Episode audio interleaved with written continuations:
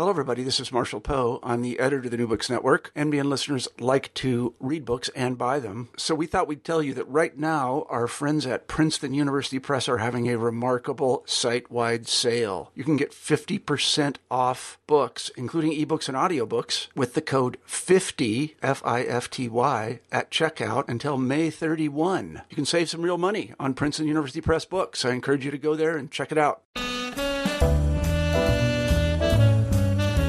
Hello, everyone. I'm C.P. Lesley, the host of New Books in Historical Fiction. Today I'm departing slightly from our usual format by interviewing Helen Rappaport, the historian who has produced the companion volume to Victoria, The Heart and Mind of a Young Queen. The reason for this change is that Helen Rappaport serves as a historical consultant for the ITV PBS miniseries Victoria, due to launch in the United States on January 15th. As the official companion to the television series, her book details the historical background on which the fictionalized series is based. For those listeners who, due to fear of footnotes and excessive detail, prefer to absorb their history from fiction, let me note that Rappaport's biography reads as fluently as any novel, as evidenced by this short excerpt from Chapter 1. It was a rather melancholy childhood. On 28th April 1819, a raggle-taggle convoy of 20 carriages, thick with the dust and grime of 30 days on bumpy roads from Amorbach in Bavaria, rattled up the drive of London's Kensington Palace. The journey its exhausted occupants had just completed, along with a mountain of luggage, two Russian lapdogs, and a cage of singing birds, had been a frenetic race against time to ensure that the first legitimate heir to the British throne to be produced by any of George III's sons be born in England. The soon-to-be parents were Edward, Duke of Kent, the fourth of the nine sons of George III, and his wife Marie-Louise Victoire, formerly a princess of the German duchy of Saxe-Coburg-Saalfeld. They had until now been living at Amorbach in greatly straitened circumstances, thanks to an accumulation of debts brought on by the Duke's compulsive overspending from the moment he completed his military training. Their one hope of a change in fortunes had followed the death of Princess Charlotte of Wales, the Duke's niece and Duchess's sister-in-law, who had died tragically in 1817. If the Duke outlived his elder childless brothers, he would become king, and the child his wife was soon to bear, the one most likely to outlive them all, would be fifth in line to the British throne. And now, please join me in welcoming Helen Rappaport. Hello, Helen. Thank you for agreeing to today's interview. Thank you for inviting me. Uh, before we get to Victoria, I'd like to talk about something we have in common. We're both Russian historians, although we specialize in different periods.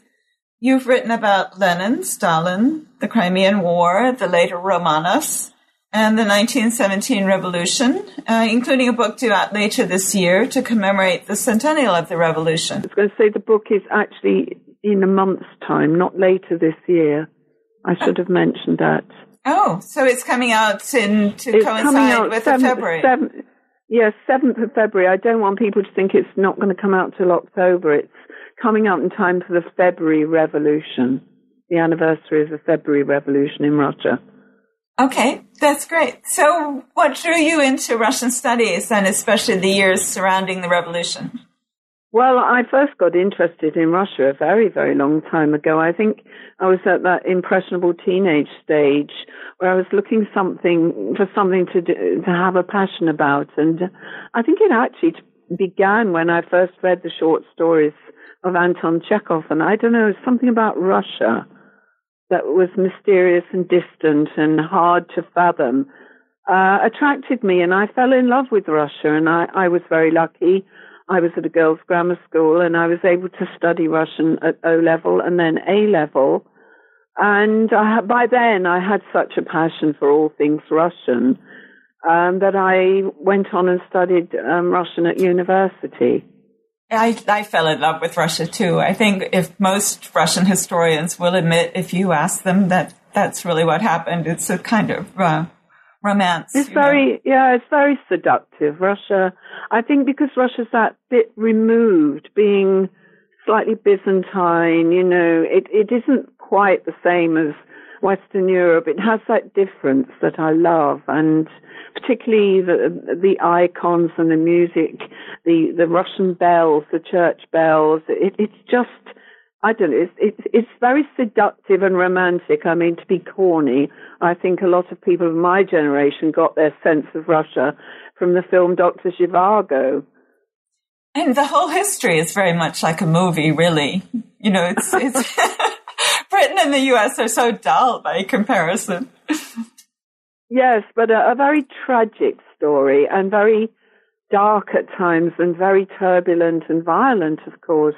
But then that's all part of the kind of fascination, I think, of Russia.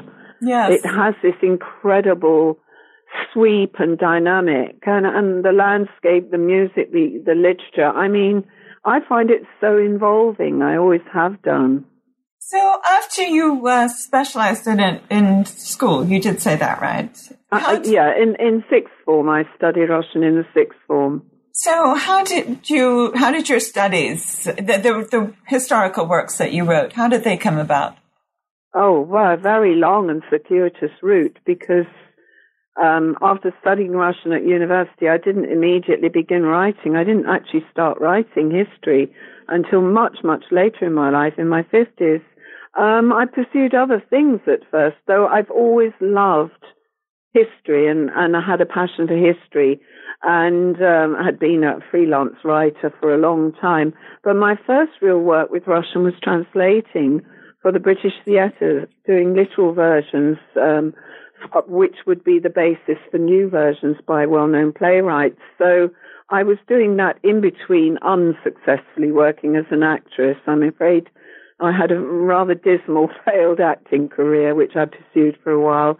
But um, I didn't, I didn't actually get into writing, really sitting down and writing history till much, much later, and finally took the plunge of writing my first uh, history book in uh, 1998.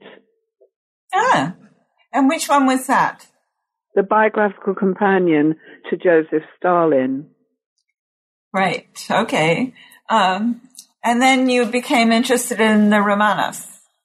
Well, no, actually, I, again, I, I wrote um, I wrote three large um, academic reference books for an American publisher called ABC Clio, uh, back to back. Very uh, incredibly hard work for very little money. I wrote the Stalin book, then I did a biographical companion to Queen Victoria, and I also researched and wrote um, a big two volume book on women social reformers.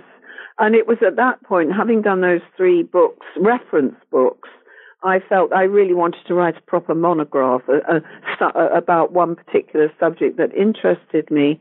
And, but it was making that transition and getting a deal for a trade book as opposed to an academic reference book. And the first book I, I, I did in my own right that way was the book about women in the Crimean War.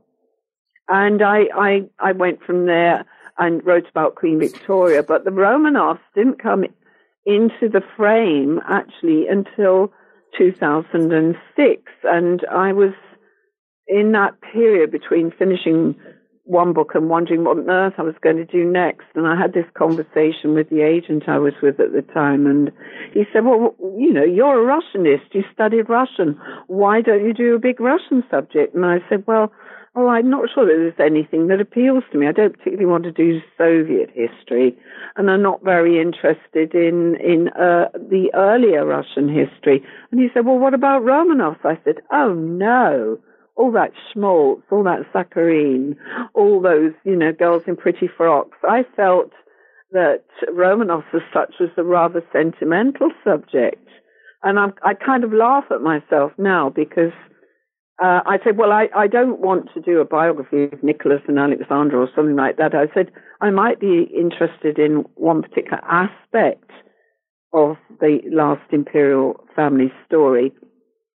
And the agent said, and it was very wise advice, very, very wise advice, and I'm always grateful for it. He said, well, don't do that. Go and have a look at a little part of the story. Think of a time frame. Think of a point at the story that does interest you. He said, well, how about the last day of their life? And he threw that at me. I said, oh no, um, well, maybe the last year or something like that. And I went away and did some research and it very, very quickly kind of jumped out at me that there was, in fact, a scenario I could do for the last, say, the last two weeks of the family's life in Ekaterinburg, and that's how I came up with the idea for that book. But uh, I had actually never thought of doing the Romanovs till that point. Oh, that's really interesting. Yeah, and in fact, Ru- Russian royals was probably the last thing that appealed to me. So almost by accident, I've ended up being a royal historian because, of course, I also write on Queen Victoria. who I find endlessly interesting. She never bores me.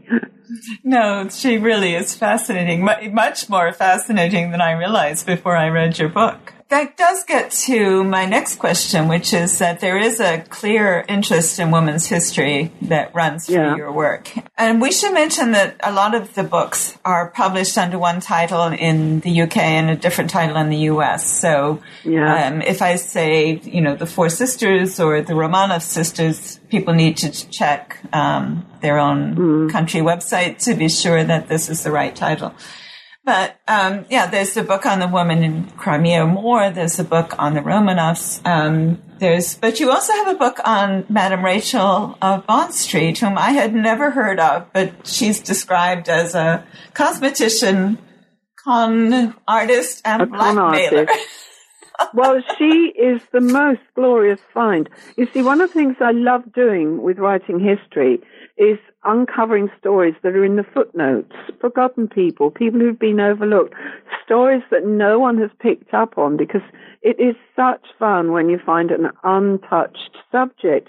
And Madame Rachel was one of these um, stories I picked up literally in passing when reading about something else. And I came across this reference to this woman called Sarah Rachel Leverson, who called herself Madame Rachel and set herself up in business in Bond Street, um, charging silly, gullible women enormous amounts of money for totally bogus cosmetic treatments. But, you know, and I thought the actual idea behind it was so modern, actually. It's, the, it's this constant quest to stay beautiful forever. That was her marketing catchphrase. She was a very, very clever woman so she sets herself up in business and fleeces the rich aristocratic ladies of London of enormous amounts of money, and and actually had uh, was tried twice for fraud.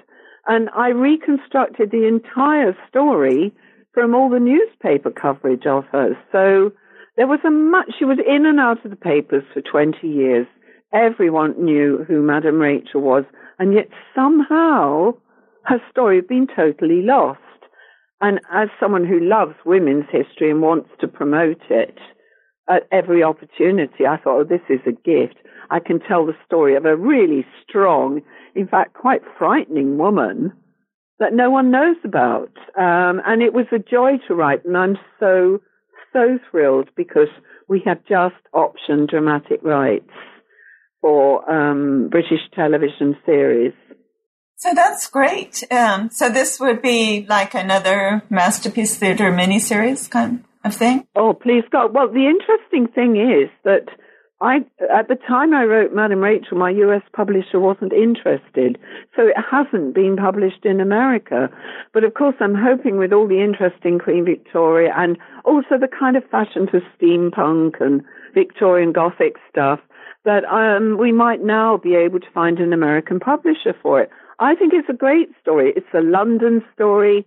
It's got lots of resonances with uh, the quest women are, are, going through today to try and stay beautiful forever. And so I really hope that it will find an American home because I think Americans would love it. Oh, I'm sure they would. Um, you know, U.S. publishers or any publishers really are you know, they're trying to figure out what's going to hit a mass market. But my goodness, I mean, all of Hollywood is on that quest. yeah, um, you know, they're always looking for new ideas. Well, I had this vision of Helen Mirren in a black wig playing Madame Rachel. I think she could be very scary and sinister. But anyway, you know, this is the thing being historian, you always fantasize. Even, you know, writing nonfiction, you fantasize about selling the rights to your books and who who would you cast, you know, in the roles? Oh, I absolutely do. Yes, I agree. So, um, we would hope that you would be the historical consultant on that series also. Um, what does a historical consultant do? What What is your contribution to the Victoria series, for example? Well, it's an interesting job, and at times it can be a very difficult one because, as a historian, I am wedded to the truth. But in TV drama, you are having to deal with a, a certain degree of dramatic license. And there are always going to be points in any script you work on where the truth conflicts with what's been written to create a dramatic scene. So my role as historical consultant is to very carefully read the scripts, go through them, comment on anything I think is inaccurate or uh, wrong historically. But the difficulty is, is, is that really historical consultancy on any TV drama is only advisory. You can't insist, even if you know that that particular um, scene didn't happen till a year late historically, a year later or even several years later, you can only say, well, that timing is wrong. You can point these things out. You can't insist. It is entirely up to the scriptwriter and the pro- producers of, uh, of any uh, drama like that to decide what they pay attention to and what they ignore.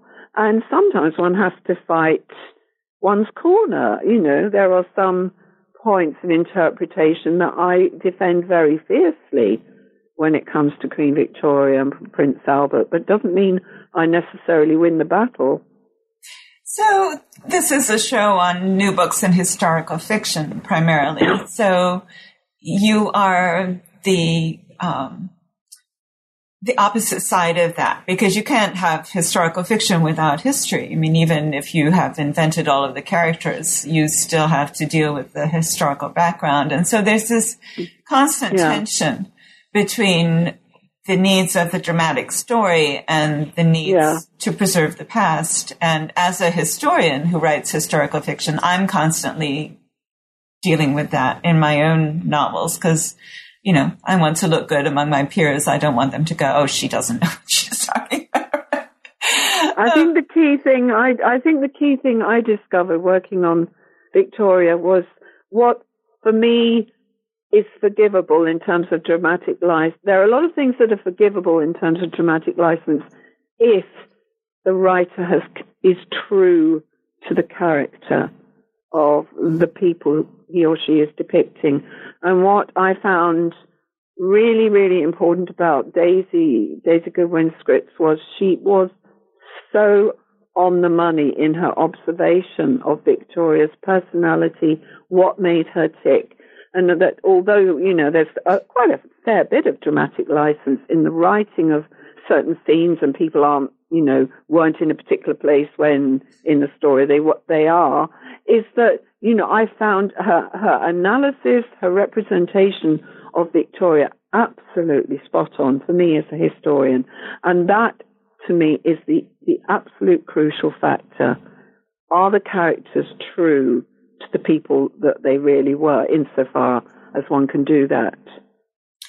So that brings us to your book, uh, or your latest book, because obviously you have other books. And what's particularly interesting, or what was particularly interesting to me about this series, is that it focuses very much on the young Victoria. Yeah.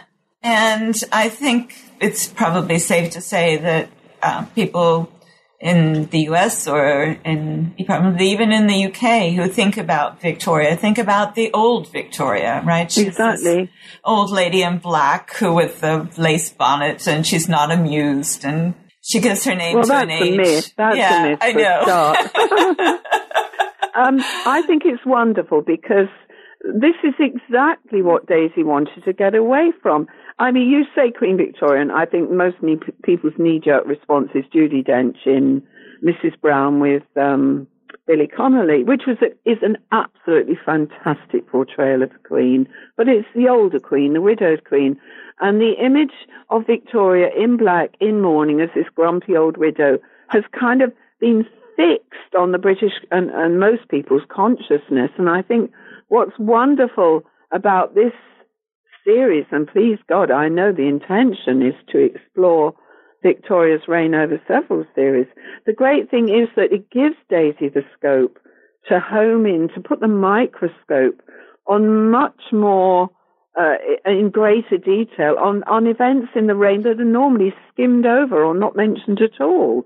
So it gave her time in series one, which just covers barely three years to explore all the business of the bedchamber crisis and the Lady Flora Hastings affair. But most importantly, it gave time for an ex- exploration of Victoria's relationship with her Prime Minister, Lord Melbourne, her relationship with her mother. Uh, but of course, in order to make all that work for television, Daisy also had to create a counterpoint to all the upstairs drama and the the bling and the candles and the grand set pieces, which was a kind of uh, domestic world below stairs. It's a kind of upstairs, downstairs, Downton Abbey contrast. So most of the downstairs characters are fictional or only very loosely based on real people. Ah, okay. So uh, Skerrett and all of these people are essentially her invention, even if they correspond in name to well, Skerrett's name is all that all that is similar because there was a real dresser called Marianne Skerrett who became the Queen's very great confidant and friend, and effectively personal secretary. Stayed with her for donkey's years. The, the you know the fictional Skerrett, Nancy Skerrett, um, is not at all remotely like the real Queen's dresser the same surname. Okay.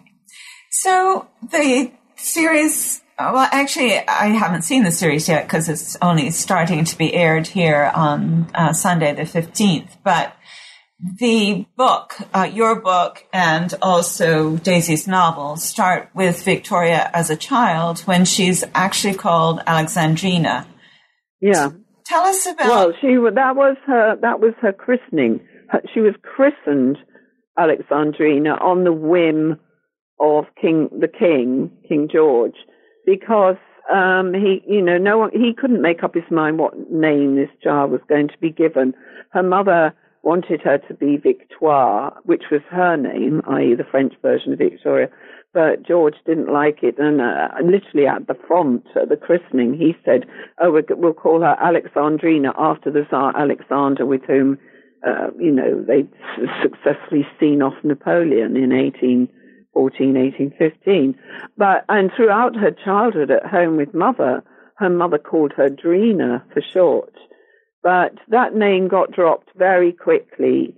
And when she became queen, she immediately insisted that she wanted to be Queen Victoria, not Queen um, Elizabeth or some other assumed title. Yes, that was kind of a scandal, actually, that she didn't want a quote unquote English name. Although one of the names uh, was Charlotte, right? oh, well, there were a whole string of names. She had several. One was Charlotte after um, her uncle's da- daughter who died shortly after giving birth and who would have been queen um, had she survived. Um, you know, had Charlotte survived, there would have been no Queen Victoria. Um, so, you know, I think that people very quickly accepted the name Victoria, and of course, it set its stamp on the whole, virtually, you know, that, well, on the next 63 years and, and beyond. Yes. I mean, it's, it's one of those things you look back from now and you think, why, why was it even a question, you know? Mm. But Victoria did not like her mother calling her Drina in front of people once she was queen, and I think she put a stop to it rather sooner than she stops using it in the series. Her mother used it as a pet name. I mean, she was also called as a pet name May Blossom because she was born in May, and her German granny liked to call her Maiblume. Um, that that was another pet name for her. Huh. So, tell us about her childhood. She lived a rather restricted childhood, right? Well, she had a very restricted childhood. Once uh, it was clear that she was the next in line for the throne.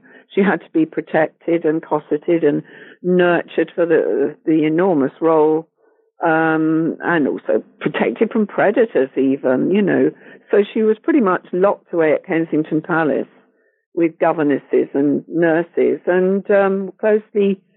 Oh, her education was very closely overseen by her mother and her governess, the Baroness Lehzen, and her mother's um, controller of her mother's household, Sir John Conroy, who also interfered quite extensively in Victoria's upbringing and, and effectively introduced this system which became known as the Kensington system, under which Victoria's life was very clear, closely controlled.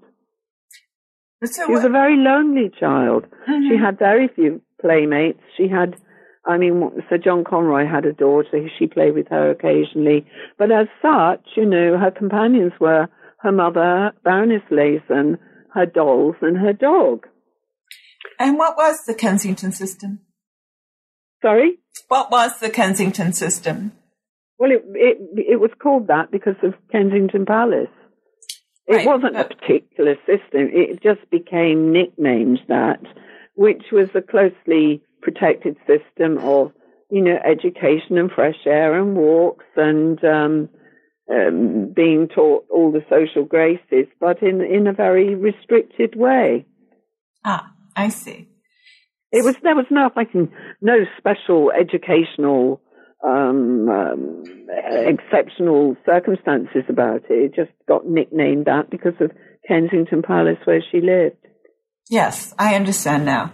Thanks. Um, so it's really the result of other people's bad luck that Victoria becomes queen at all. Um, how does she go from fifth in line to first in line? Well, as you know, King George III had many sons, and there was, a, was of course, a pecking order in the succession. The first one, the first one would be uh, the Prince Regent, who became King George IV. And as I said, he had one only one legitimate child, his daughter Charlotte, who died uh, shortly after childbirth. So that discounts George. The next in line was the Duke of York, who had no children. The next in line, who did become king after George IV died, was William IV. But sadly for William IV, although he'd had an enormous menage of illegitimate children with an actress, none of them could be heirs to the throne.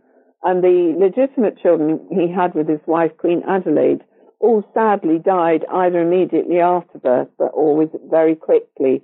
So that brings us to the fourth son in line, who was Victoria's father, the Duke of Kent.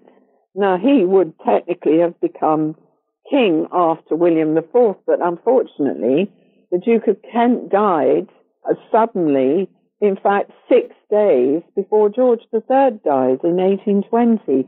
So once the Duke of Kent had died, his legitimate heir was Victoria, and Victoria was the next one in line.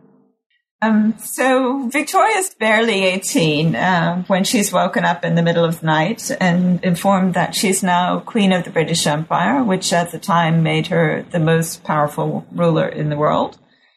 And on the surface, the cards are stacked against her. She's a young woman in a man's world. She doesn't have a lot of social experience.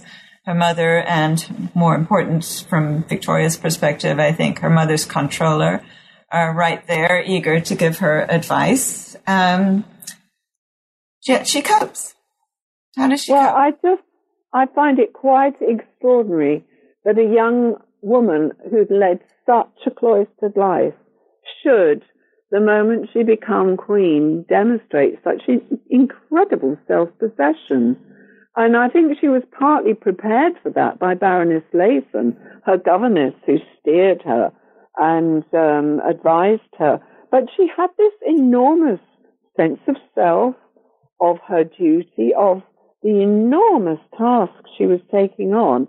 And rather than sort of fade away in sheer terror at the prospect, she kind of grabbed at it and relished it and, and, and entered into it with enormous gusto and enthusiasm.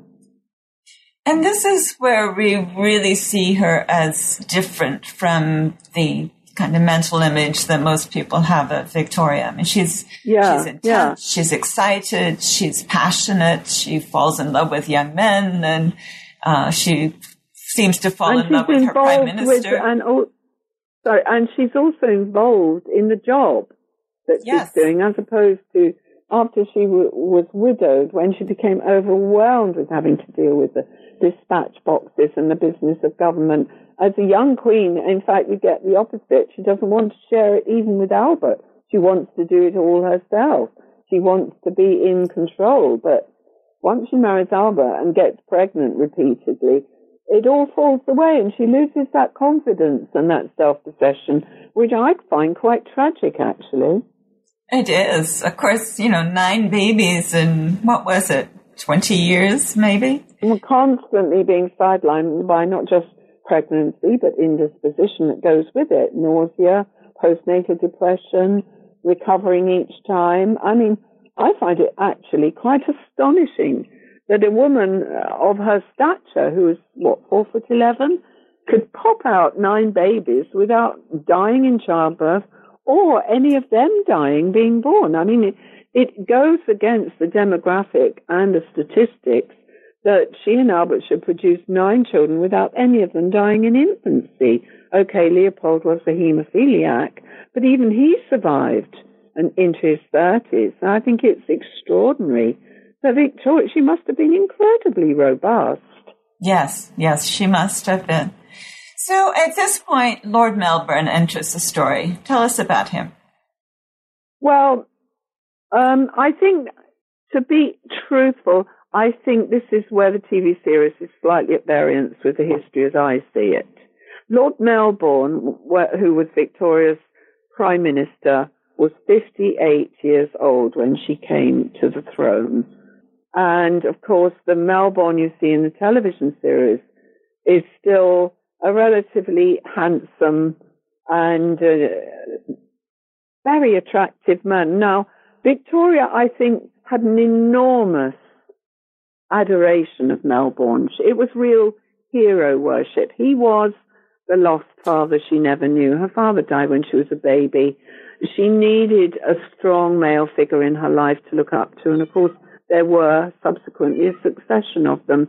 Melbourne became an enormous friend, advisor, confidant, teacher, companion to her. Um, the, the TV series makes much more of a romance of it.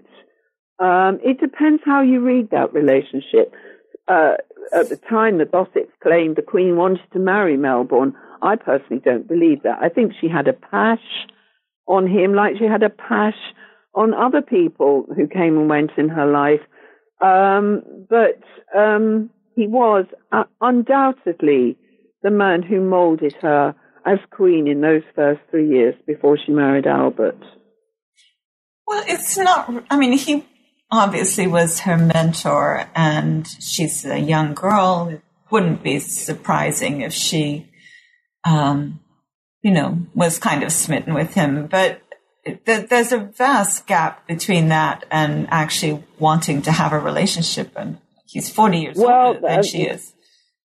That's where you will find the TV series differs.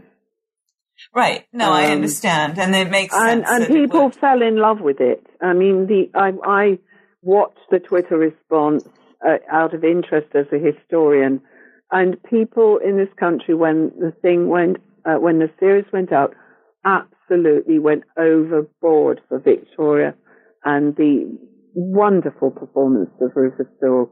He is mesmerizing as Melbourne.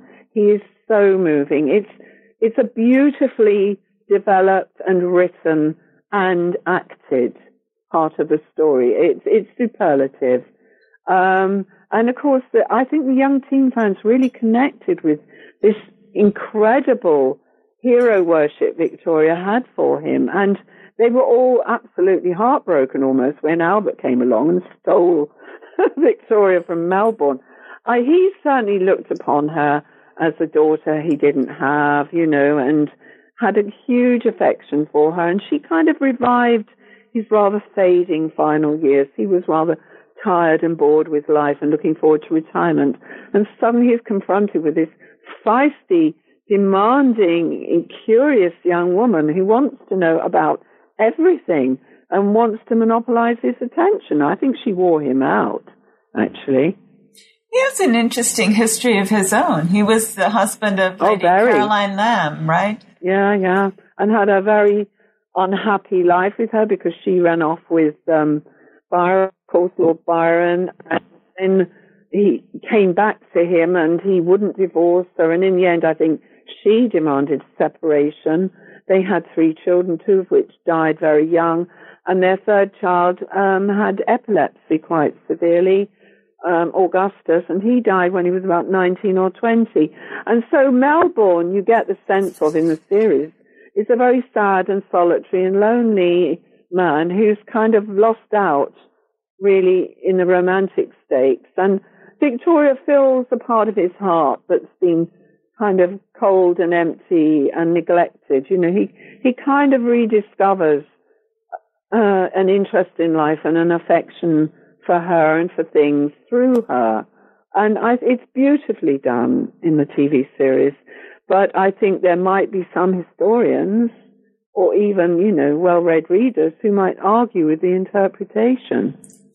So one of the other people that Victoria seems to fall for, at least in the uh, the TV series or the novel, is um, Alexander of Russia, the future Alexander well, II.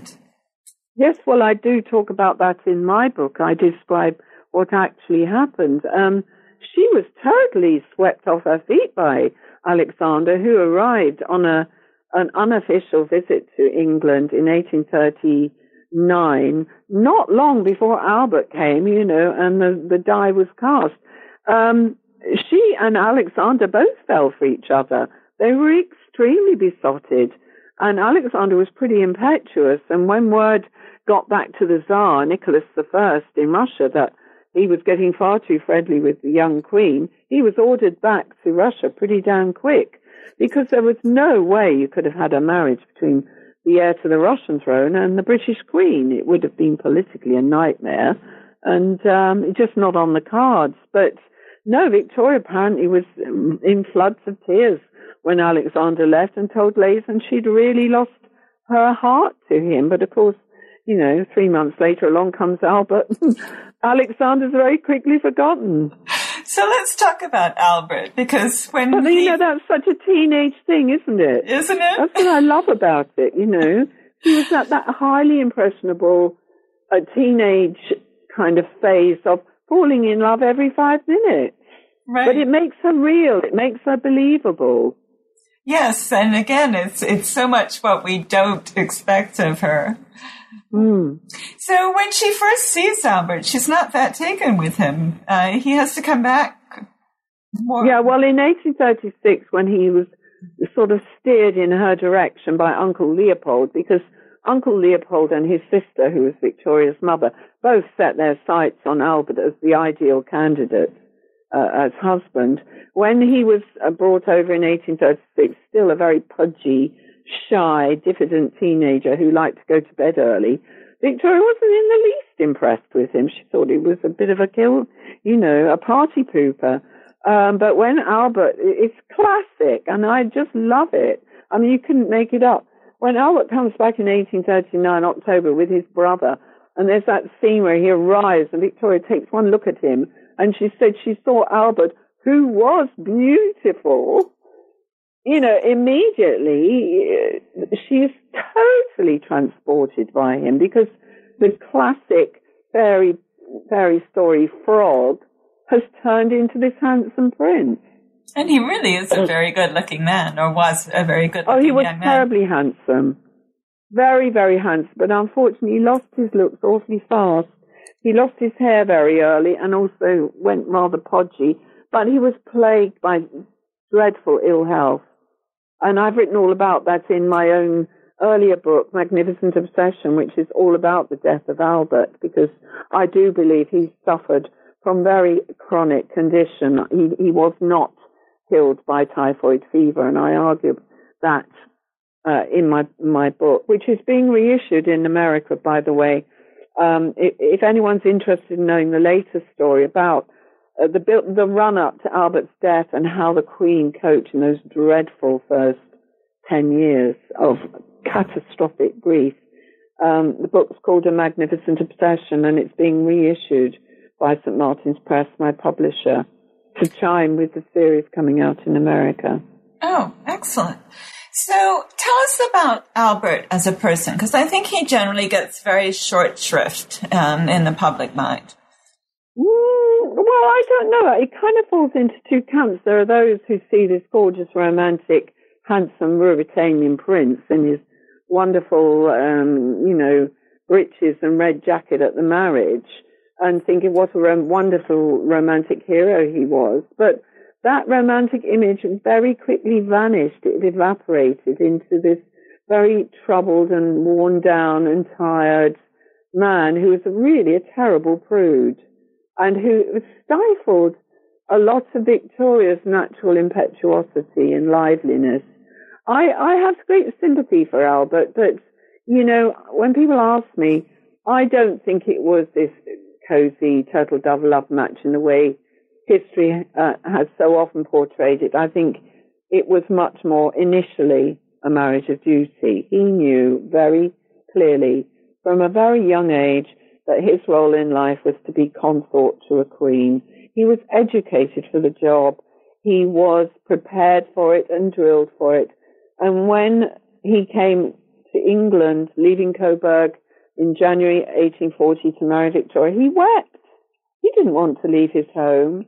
He was very, very anxious and apprehensive about this enormous role he was taking on as husband to a queen.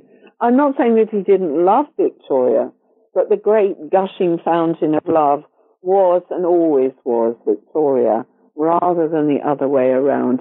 He, I think, was the passive partner who allowed himself to be adored and loved and revered and worshipped by Victoria.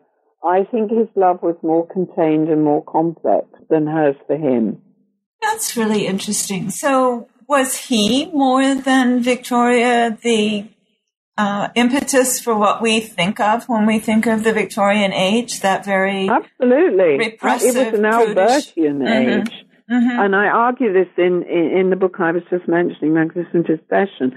All that kind of straight-laced morality and prudery and priggishness really came from Albert. Victoria was a full-blooded Hanoverian. And I think if she'd married a more kind of feisty, full-blooded husband, things might have been a lot different. But Albert was the constraining one in terms of public decency and morals, and the one who got hysterical about any possibility of any stain on the monarchy or any, you know, bad press or scandal. And really, the real Victorian age didn't start, I don't think, until the years of the great jubilees of 1887, 1897, those great final years of empire and all the ceremonial and this great aging um, queen as a huge figure, you know, head of state, a huge emblem of the British Empire. That to me was the great Victorian age. Um, but the early period up to Albert's death in 61 was really much more about Albert. It was also about Albert's vision for Britain, all the things he wanted to achieve in promoting British industry and arts and education and, and culture and the way he took such a passionate interest in industry, you know, the great exhibition, all that whole period, 21 years up to his death, was Albert's age, really. So he, um, I mean, it's obvious that Victoria fell in love with him because he was young and beautiful and whatever. But what was it about him that held her interest, or did it throughout? I oh, mean, totally. Totally. She never looked at another man after Albert. I mean, except much later on, she admired, she always admired handsomeness in men, good looks, beauty. She admired her beautiful Indian troops when they came over for the um, um, the big celebrations of empire and jubilees. She always admired good-looking men uh, aesthetically, but in terms of Albert, from the moment she married him, Albert was a saint. He was Albert the Good. He became this plaster kind of saint. She created that image of Albert, you know, beyond reproach, which he was really, you know, he never put a foot wrong. He never had a mistress. Probably the first male royal consort in history, not to have a string of mistresses. And, and she revered him and idolized him and spent her whole time telling all their children there'd never be a patch on their glorious, wonderful, perfect father, which of course made them all deeply um, insecure uh, and lacking, feeling lacking, you know. Mm-hmm. Um, so she would never hear a word said against him. Albert was too perfect, too divine, too wonderful. And uh, from then on, she kind of persuaded herself she could never aspire to be as good and as perfect and as clever as him. So she kind of allowed him to talk down her own abilities and, and make her feel she couldn't do the job without his help, that she couldn't make decisions without him.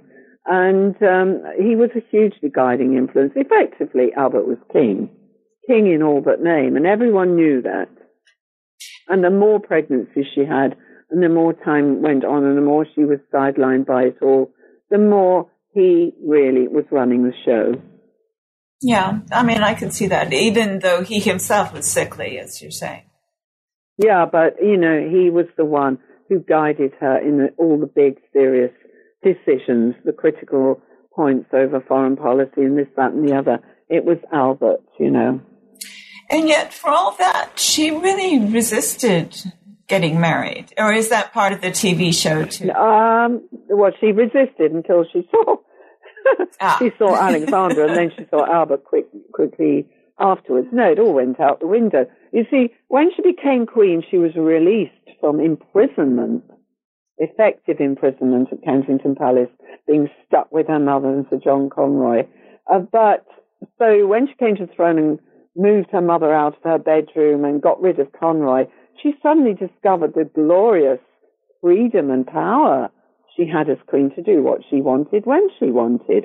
Of course, she didn't want to be married and be constrained by what she knew would inevitably happen, as it did happen to women then, uh, in you know inevitable pregnancy and childbirth one after another after another. She wanted to enjoy her time. She loved staying up late. She loved going dancing till three in the morning, going to the opera and the theatre and and you know playing cards till and gossiping into the wee, wee small hours.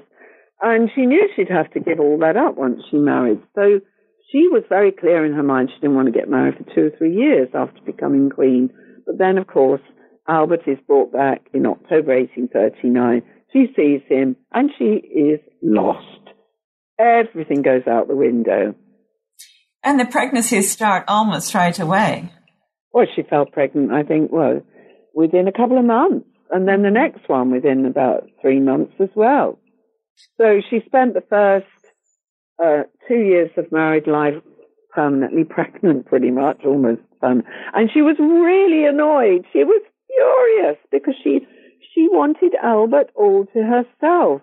And really, uh, there are some ugly things one has to confront as Victoria gets old and you see the relationship. She resented the children. They got in the way of her time with Albert. She didn't want to be pregnant over and over and, over again. She didn't enjoy pregnancy as some women do.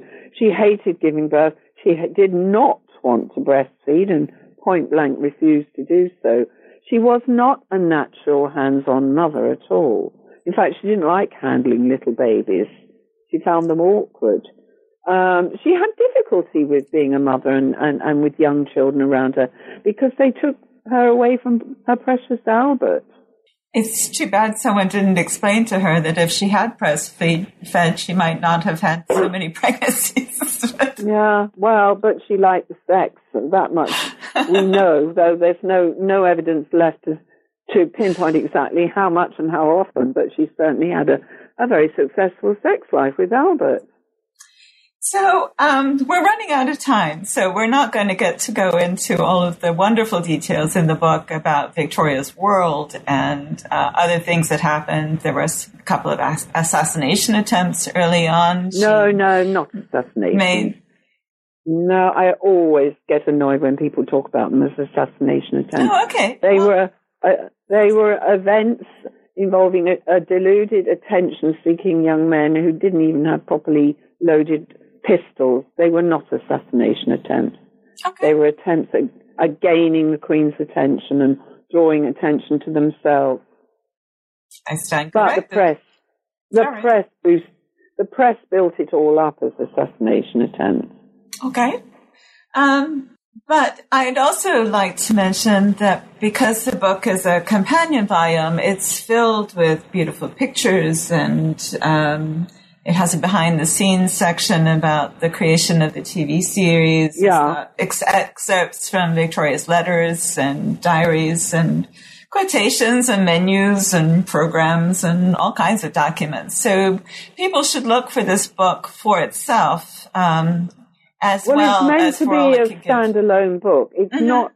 I mean, I, the way I wrote it and the way we put it together was so that it could be enjoyed quite separately from the television series. Okay, it's got stills from it, but the actual text that I've written is basically telling the story of the first three years of, well, before that, but mainly the run up to her becoming queen and the first three years until she meets and, and, and ha- marries Albert and has her first child. And also, it's very readable. I mean, I I know a lot of people run into history at school and lose interest and think of it as some kind of very dry as dust thing. This book is not that. It's it's not a novel. It's it's very true to the facts, but it is written with a very lively, readable style. That's how I deliberately wanted to write it because the wonderful thing about the series, and if it achieves one thing, it's the one that is the most important thing. So many young people, particularly, have said, watching the series, and I've seen the comments on Twitter, I want to read more. I want to know more about Queen Victoria. Gosh, this history is really interesting. I wrote it with those people in mind who, who aren't, you know, have no real experience perhaps of reading history at all before, who wanted to find out more, but in a way, uh, I wanted to write it in a way that was accessible to them, that was interesting, and told the story. Because history is story after all. And that's the way I like to write it. Yes. Well, I would say you definitely succeeded. So, well, thank you. If you could say one thing to our listeners that you want them to hear about Queen Victoria, uh, what would it be? I want them to see that this, forget about the image of this dumpy, miserable old widow. She was such a vibrant, intuitive, lively, clever, but also flawed personality. What I love about the, the, the series is it shows her with all her flaws and failings. It doesn't idealize her, uh, and it shows this incredibly strong and self-possessed young woman taking on an enormous onerous responsibility at 18 years old and rising to that challenge with with tremendous uh, aplomb. Actually, I think I think there is a lot to like about Victoria, and I hope it makes people begin to like her and see that the, the, the young woman who came to the throne in 1837 was quite different from that terribly sad, miserable widow. Uh, that was an enormous tragedy, the loss of Albert. But the years preceding that were very happy ones for most of the time. That's great. So you you have the new book that's coming out next month. Um, yeah, Caught in the Revolution, which is about the revolution in Petrograd in 1917 because it's the 100th anniversary this year. So are you already working on another project? Yes, I'm doing one last book on the Romanovs.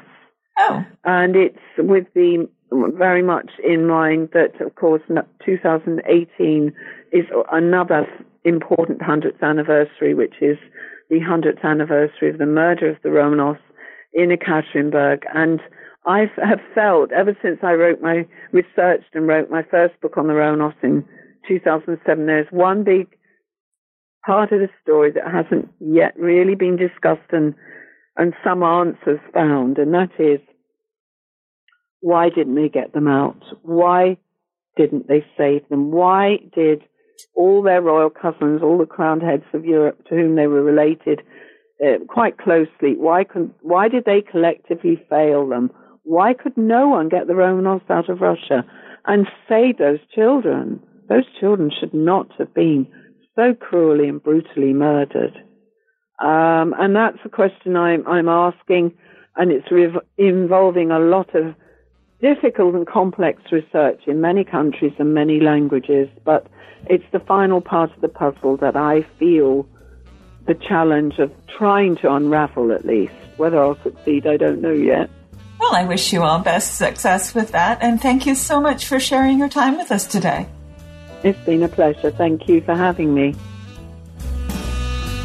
And thank you for listening to our podcast.